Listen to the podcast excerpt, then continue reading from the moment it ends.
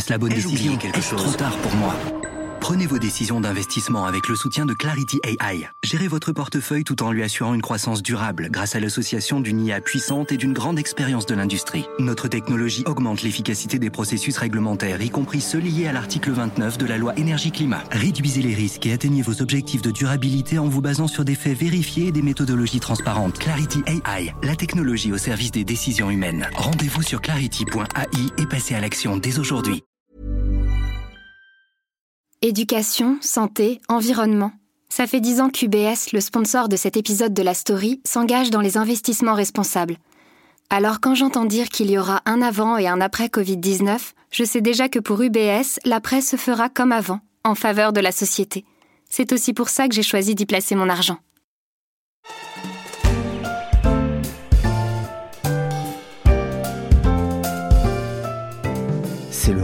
Le plus tentateur des lycéens qui révisent le bac. Le tournoi de Roland Garros s'invite en ce printemps finissant, une compétition que les fans de tennis vont pouvoir regarder d'un œil neuf, car si sur le court rien ne change, Raphaël Nadal est une nouvelle fois archi favori, en dehors, tout a bougé, ou presque.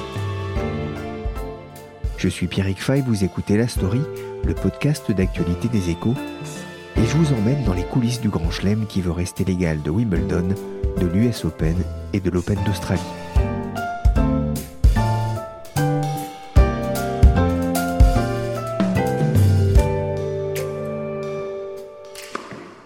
Nous sommes le vendredi 10 mai. À 15 jours de l'ouverture du tournoi, Roland Garros se prépare. Il y a un frémissement. Des ouvriers démontent un échafaudage. D'autres manient la perceuse. Un employé a démarré le grand nettoyage de printemps à Grandes Eaux. Le site est encore en travaux.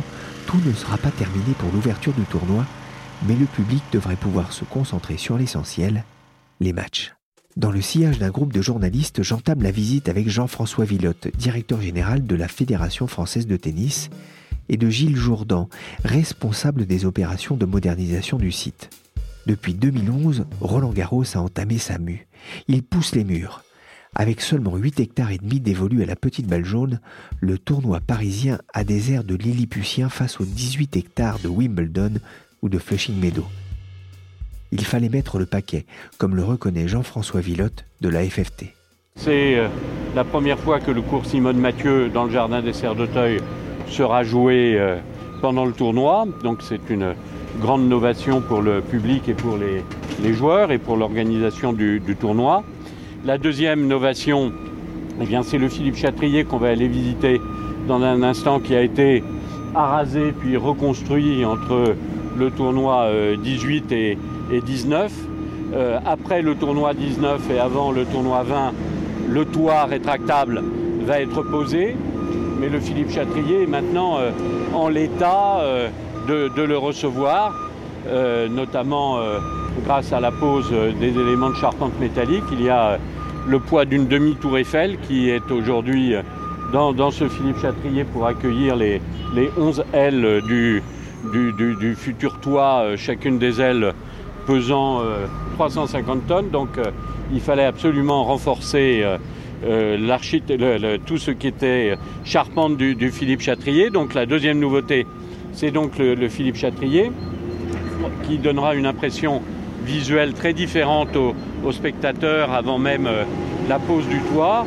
Et puis la troisième nouveauté, c'est autour du cours 14, les quatre nouveaux cours qui vont être joués en compétition euh, cette année avec un aménagement euh, paysager qui va donner aux spectateurs une vision tout à fait différente du tournoi puisque même sans être assis au bord des, annexes, eh bien, les, spectateurs en déambulant verront le tennis se jouer pendant le, le, tournoi.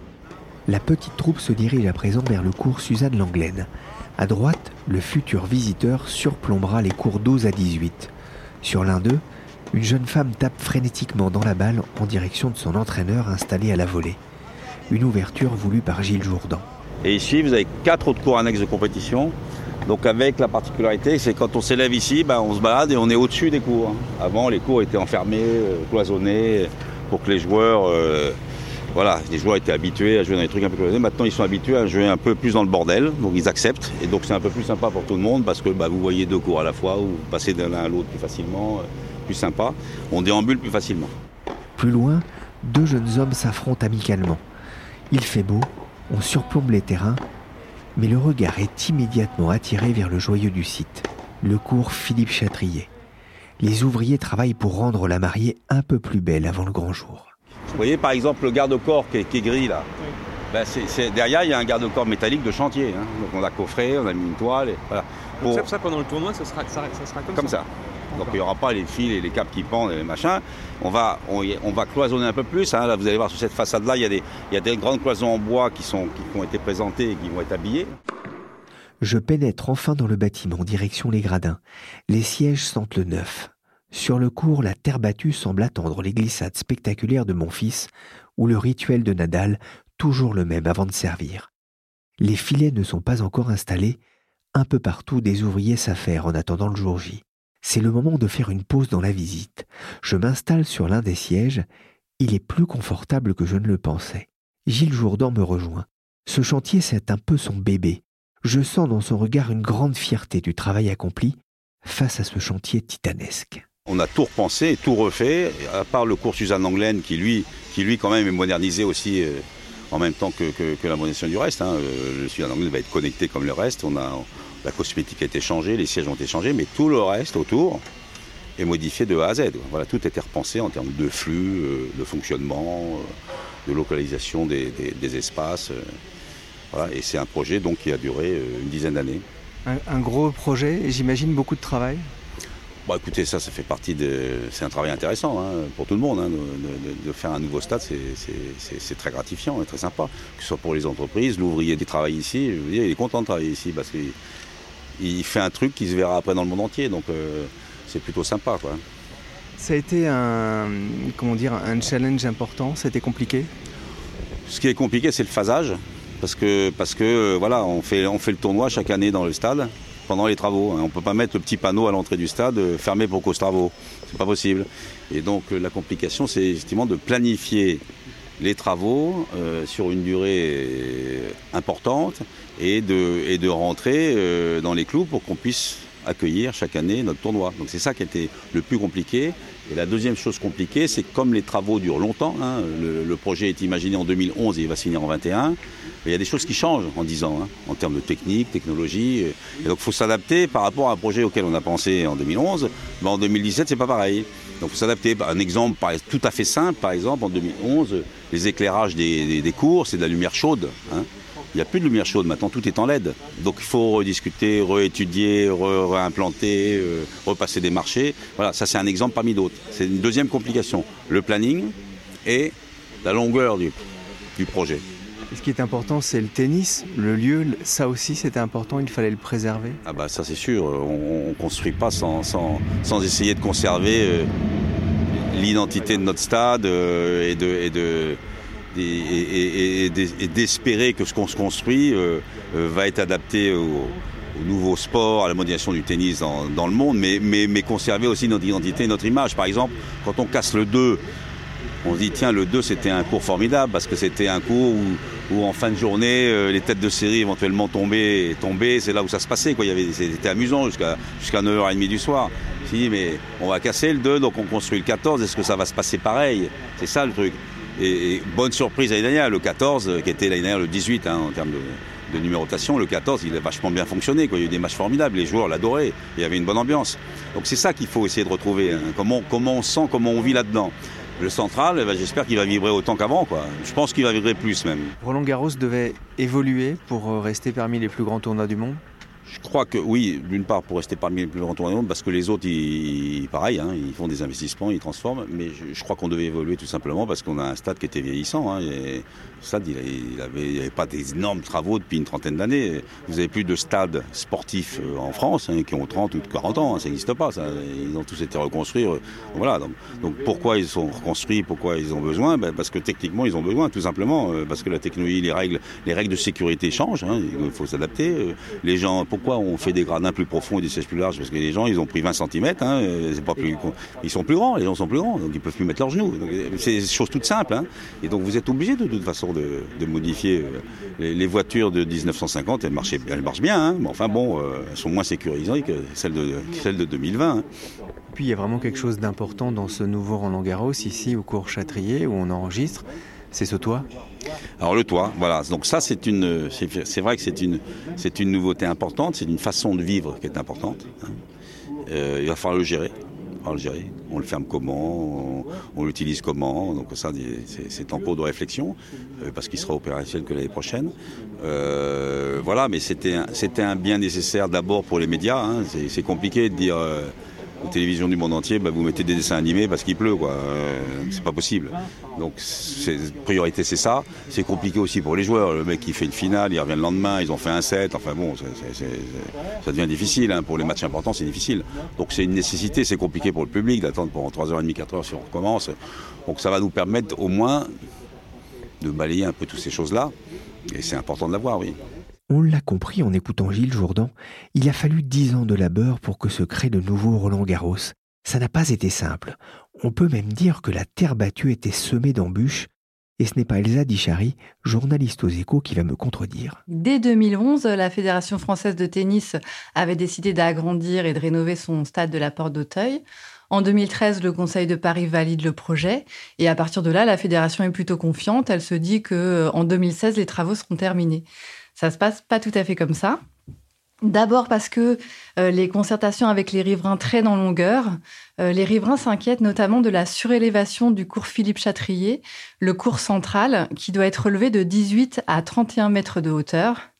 Et puis, euh, certains défenseurs du patrimoine et de l'environnement sont vent debout contre le projet. Pourquoi? À cause de, du projet de créer un cours semi-enterré de 5000 places dans le jardin des serres d'Auteuil.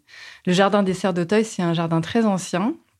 Les serres y ont été construites un peu plus tard au 19e siècle. Et euh, donc ces associations, ainsi que les, euh, descendants de Jean-Camille Formiger, qui est le concepteur des serres, ne veulent absolument pas que le stade empiète sur ce jardin euh, et redoutent la destruction d'une partie des serres. Euh, la fédération et la mairie de Paris disent euh, pas du tout. Euh, on va détruire uniquement des serres techniques qui sont des serres modernes. donc s'ensuit tout un feuilleton judiciaire et il va falloir attendre 2018 pour que la justice donne définitivement raison à la mairie de Paris et à la Fédération française de tennis. Alors les, concepteurs du nouveau Roland Garros ont d'ailleurs voulu faire un clin d'œil à ces serres. Oui, tout à fait. Le nouveau cours donc euh, des Serres d'Auteuil, euh, qui a été baptisé Simone Mathieu, du nom d'une ancienne résistante et ancienne euh, championne de Roland Garros, en fait, est entouré de serres et entouré de plantes. C'est-à-dire que les joueurs seront pratiquement au milieu de la, alors pas d'une forêt tropicale, mais au milieu des plantes. Ils vont jouer dans la verdure. C'était inimaginable pour le tournoi de, quitter Paris? Ça l'était pas, ça a même été envisagé. En 2010, trois villes s'étaient portées euh, candidates pour accueillir le, tournoi, trois villes de banlieue, euh, Versailles, Gonesse et Marne-la-Vallée. Euh, donc il y avait des projets bien ficelés. Et finalement, la fédération a fait le choix en février 2011 de rester à Paris. Pourquoi? Alors il y a d'abord un, sujet euh, affectif, on peut dire. Euh, le tournoi, euh, historiquement, s'est tenu à Paris. C'est là qu'il y a eu tous les grands moments de Roland Garros, notamment la victoire en 1983 de Yannick Noah. Et puis il y avait des raisons financières. à l'époque, le, le budget pour rester à Paris était environ deux fois moins cher que le budget pour aller à Versailles. Donc évidemment, ça a pesé dans la balance. Et enfin, le maire de Paris de l'époque, Bertrand Delanoë, a mis tout son poids dans la balance pour conserver le tournoi. Il a proposé à la fédération un bail amphithéotique de 99 ans. Euh, il a euh, consenti à limiter la hausse des redevances que la fédération verse à la ville. Et donc évidemment, ça a pesé dans la décision. Est-ce que ce tournoi du Grand Chelem, c'est, une manne, j'imagine, pour Paris? Alors, euh, en 2010, on évaluait à 300 millions d'euros pour Paris et sa région les retombées du tournoi. Mais il y a autre chose qui a joué. Il faut souvenir que euh, Paris avait euh, perdu face à Londres l'organisation des Jeux Olympiques de 2012 et il était hors de question pour elle de perdre aussi Roland Garros. Avec 300 millions de retombées, Paris vaut bien des travaux. Justement, vous vous demandez peut-être combien ça a coûté et qui va payer. Les journalistes aussi, et Jean-François Villotte et Gilles Jourdan ne pouvaient pas échapper à la question. Donc voilà, centre national d'entraînement, 30 millions. Jean Boin, 10 millions. Bâtiment des Meulières, c'est-à-dire dans le jardin des serres, le, grand, le bâtiment qu'on couvrait tout à l'heure, 10 millions. Le cours Philippe Chatrier, 160. Le triangle historique, dans tout ce qui concerne l'ancien Roland Garros sans le Châtrier, 100 millions. Les aménagements extérieurs, c'est-à-dire tout ce qui est euh, VRD, jardin, plantation, etc., 15 millions. Il y a un peu de technologie, hein, SI numérique, les, 20 millions de SI. Hein, quand vous voulez connecter un stade, bah, il y a un peu de technique à mettre en place. Et puis, il y a toujours des divers dans un budget, il y en a à peu près pour 15 millions. Un financement sans aide publique, euh, la moitié euh, un emprunt bancaire euh, et la moitié un autofinancement fédéral en raison des réserves qui ont été constituées sur les marges du tournoi. Voilà. C'est un demi-milliard d'euros qui ont été investis dans ce stade en 10 ans sur fonds fédéraux. Les travaux seront achevés en 2021 et auront donc coûté 380 millions d'euros. C'est un sacré investissement pour la FFT, mais le jeu en vaut la chandelle. Car on le disait, la concurrence fait rage entre les grands chelems. Roland Garros dispose donc de balles neuves pour 2019 pour reprendre le titre de l'article de Robin Guignot consacré à l'antre du tennis parisien dans les éco-weekends. Romain est chef d'info aux échos.fr et je lui ai demandé ce que Roland Garros a de particulier. En fait, Roland Garros a, toujours été un, tournoi un peu à part euh, dans le Grand Chelem. Euh, pour la surface notamment, c'est le seul Grand Chelem sur, sur terre battue. La surface la plus ancienne et la plus noble, comme euh, a coutume de dire Guy Forget, le directeur du tournoi. donc pour ça, il est un peu à part, mais surtout, il est à part parce que c'est le plus petit des tournois du Grand Chelem, le plus petit des quatre tournois du Grand Chelem en termes de surface. Euh, avant la, récente transformation que, vous avez décrite, euh, le stade de Roland Garros s'étendait sur à peine plus de 8 hectares. C'est en gros deux à trois fois moins grand que l'Australian Open, l'US Open et Wimbledon. Là-dessus, il y avait, y avait, y a une vraie différence. Et c'est aussi et surtout aujourd'hui le seul tournoi du Grand Chelem à ne pas encore avoir de cours doté d'un toit rétractable vous savez, un toit qui permette, euh, en cas d'intempérie, de couvrir le cours et de continuer euh, les matchs. Ce sera le cas euh, donc l'an prochain pour l'édition 2020, mais c'est en revanche le cas pour les, les autres tournées Grand Chelem. C'est déjà le cas depuis quelques années pour un, deux, voire trois cours. Effectivement, il y a, a aujourd'hui un problème de circulation, de fluidité du trafic pour les spectateurs. Euh, pour les joueurs aussi, euh, quand ils doivent passer euh, d'un cours au centre d'entraînement ou, au village, il n'est pas rare de croiser les joueurs qui sont du coup accompagnés de gardes du corps et ça crée toujours un peu des mouvements de foule parce que si on voit passer Rafael Nadal, si on voit passer Novak Djokovic, effectivement, on a envie de, les accompagner. donc il y a pu avoir certains problèmes en termes de, circulation du public parce qu'il y a beaucoup de cours sur un espace assez restreint. Et justement, donc l'objectif de la transformation du stade, c'était aussi et surtout d'apporter plus de confort pour les spectateurs, pour les joueurs, euh, pour tous ceux qui travaillent euh, dans le stade. Euh, et donc, à l'issue de ces travaux, on va compter, par exemple, on comptera 18 cours au total dans le stade, donc sur une surface d'environ 10 hectares, alors qu'auparavant, on avait 20 cours sur une surface d'un peu plus de 8 hectares. Donc, on va gagner en espace et donc en confort. Plus que Wimbledon, dont on parle souvent, le modèle à, suivre, c'est plutôt l'Open d'Australie? Je sais pas si c'est le modèle à suivre. En tout cas, c'est le tournoi qui est un peu à la mode depuis quelques années.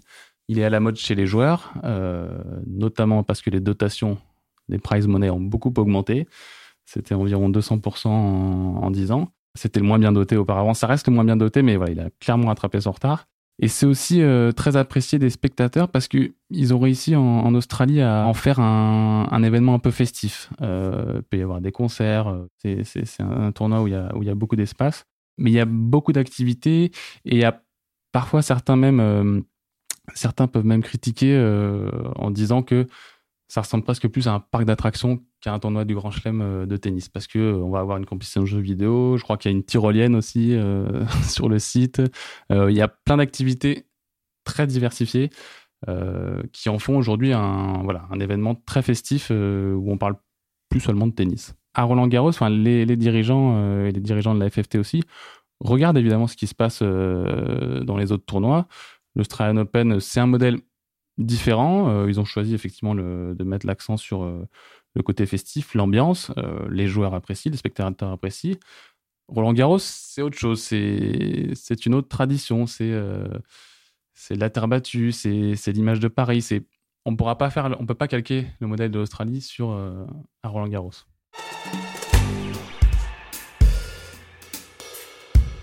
Roland Garros, ce sera plus spectaculaire, plus moderne, plus confortable, plus près parfois euh, des joueurs avec euh, certains cours comme on a pu le voir. Mais dans votre enquête, euh, vous abordez aussi un point important, on en a déjà un petit peu parlé, un point important pour le tennis, c'est l'argent. J'ai regardé les chiffres de 2017. Le vainqueur du Grand Chelem parisien était celui qui gagnait le moins d'argent, très loin derrière l'US Open.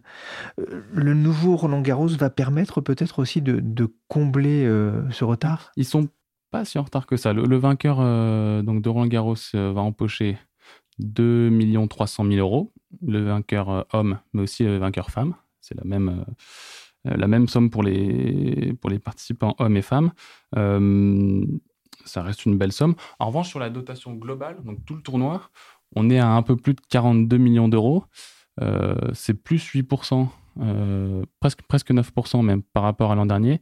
Et on est sur une inflation croissante euh, des prize money depuis, euh, depuis une dizaine d'années.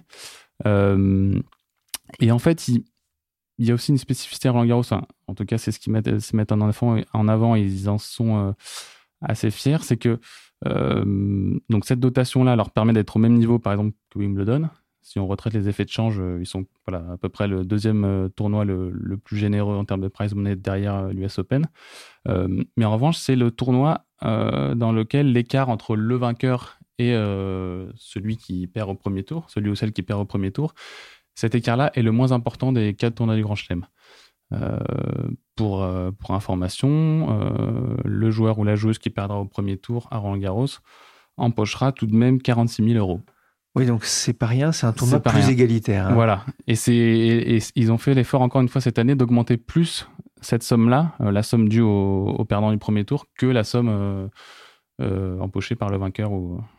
Pour Roland Garros, donc il y a les, entrées, bien sûr. On espère que ce nouveau stade fera venir plus de monde. Puis il y a les droits télé, c'est important? C'est très important. Les droits télé, c'est un peu plus d'un tiers des revenus du tournoi. le chiffre d'affaires estimé pour, pour cette édition 2019, c'est environ 250 millions d'euros euh, et euh, on s'attend à environ 90 millions d'euros euh, de revenus issus des droits télé. C'est un tournoi, c'est un événement médiatique mondial. C'est diffusé dans, dans, 189 pays. en France, c'est France Télévisions et Eurosport qui ont les droits exclusifs de la compétition. Alors c'est vrai que quand on regarde un peu ce nouveau Roland Garros, il y aura bien sûr le toit, pratique, mieux pour la télévision, effectivement. À partir de l'an prochain, donc. Voilà. Et euh, le cours Simone Mathieu semi-enterré dont, dont, on parlait avec Elsa, ça pour les télés aussi, j'imagine que c'est pas mal. Surtout, c'est ce qu'a promis euh, notamment Guy Forget, le directeur du tournoi, c'est une enceinte, une sorte d'arène qui promet d'être un, un, véritable chaudron, comme, euh, comme peut l'être et comme l'a pu l'être le, cours numéro 1 pour ceux qui, connaissent un peu où c'est un cours un peu en forme d'arène euh, circulaire et où il y a toujours beaucoup d'ambiance. En 2021, Roland Garros aura totalement fait peau neuve. À cette date, la fédération espère attirer 600 000 spectateurs durant la quinzaine, contre un peu moins de 500 000 aujourd'hui. Reste une dernière question. Raphaël Nadal en sera-t-il à 14 victoires à Roland Garros? Merci à Elsa Dichary et à Romain Guignot des Échos, et merci à Gilles Jourdan pour sa disponibilité. La story, le podcast de la rédaction des échos, s'est terminé pour aujourd'hui. L'émission a été réalisée par Nicolas Jean avec le double mixte Michel Varnet et Jean-Philippe Louis. Je vous rappelle que vous pouvez nous retrouver sur toutes les plateformes de podcast. N'hésitez pas à vous abonner. Pour l'info en temps réel, c'est sur leséchos.fr.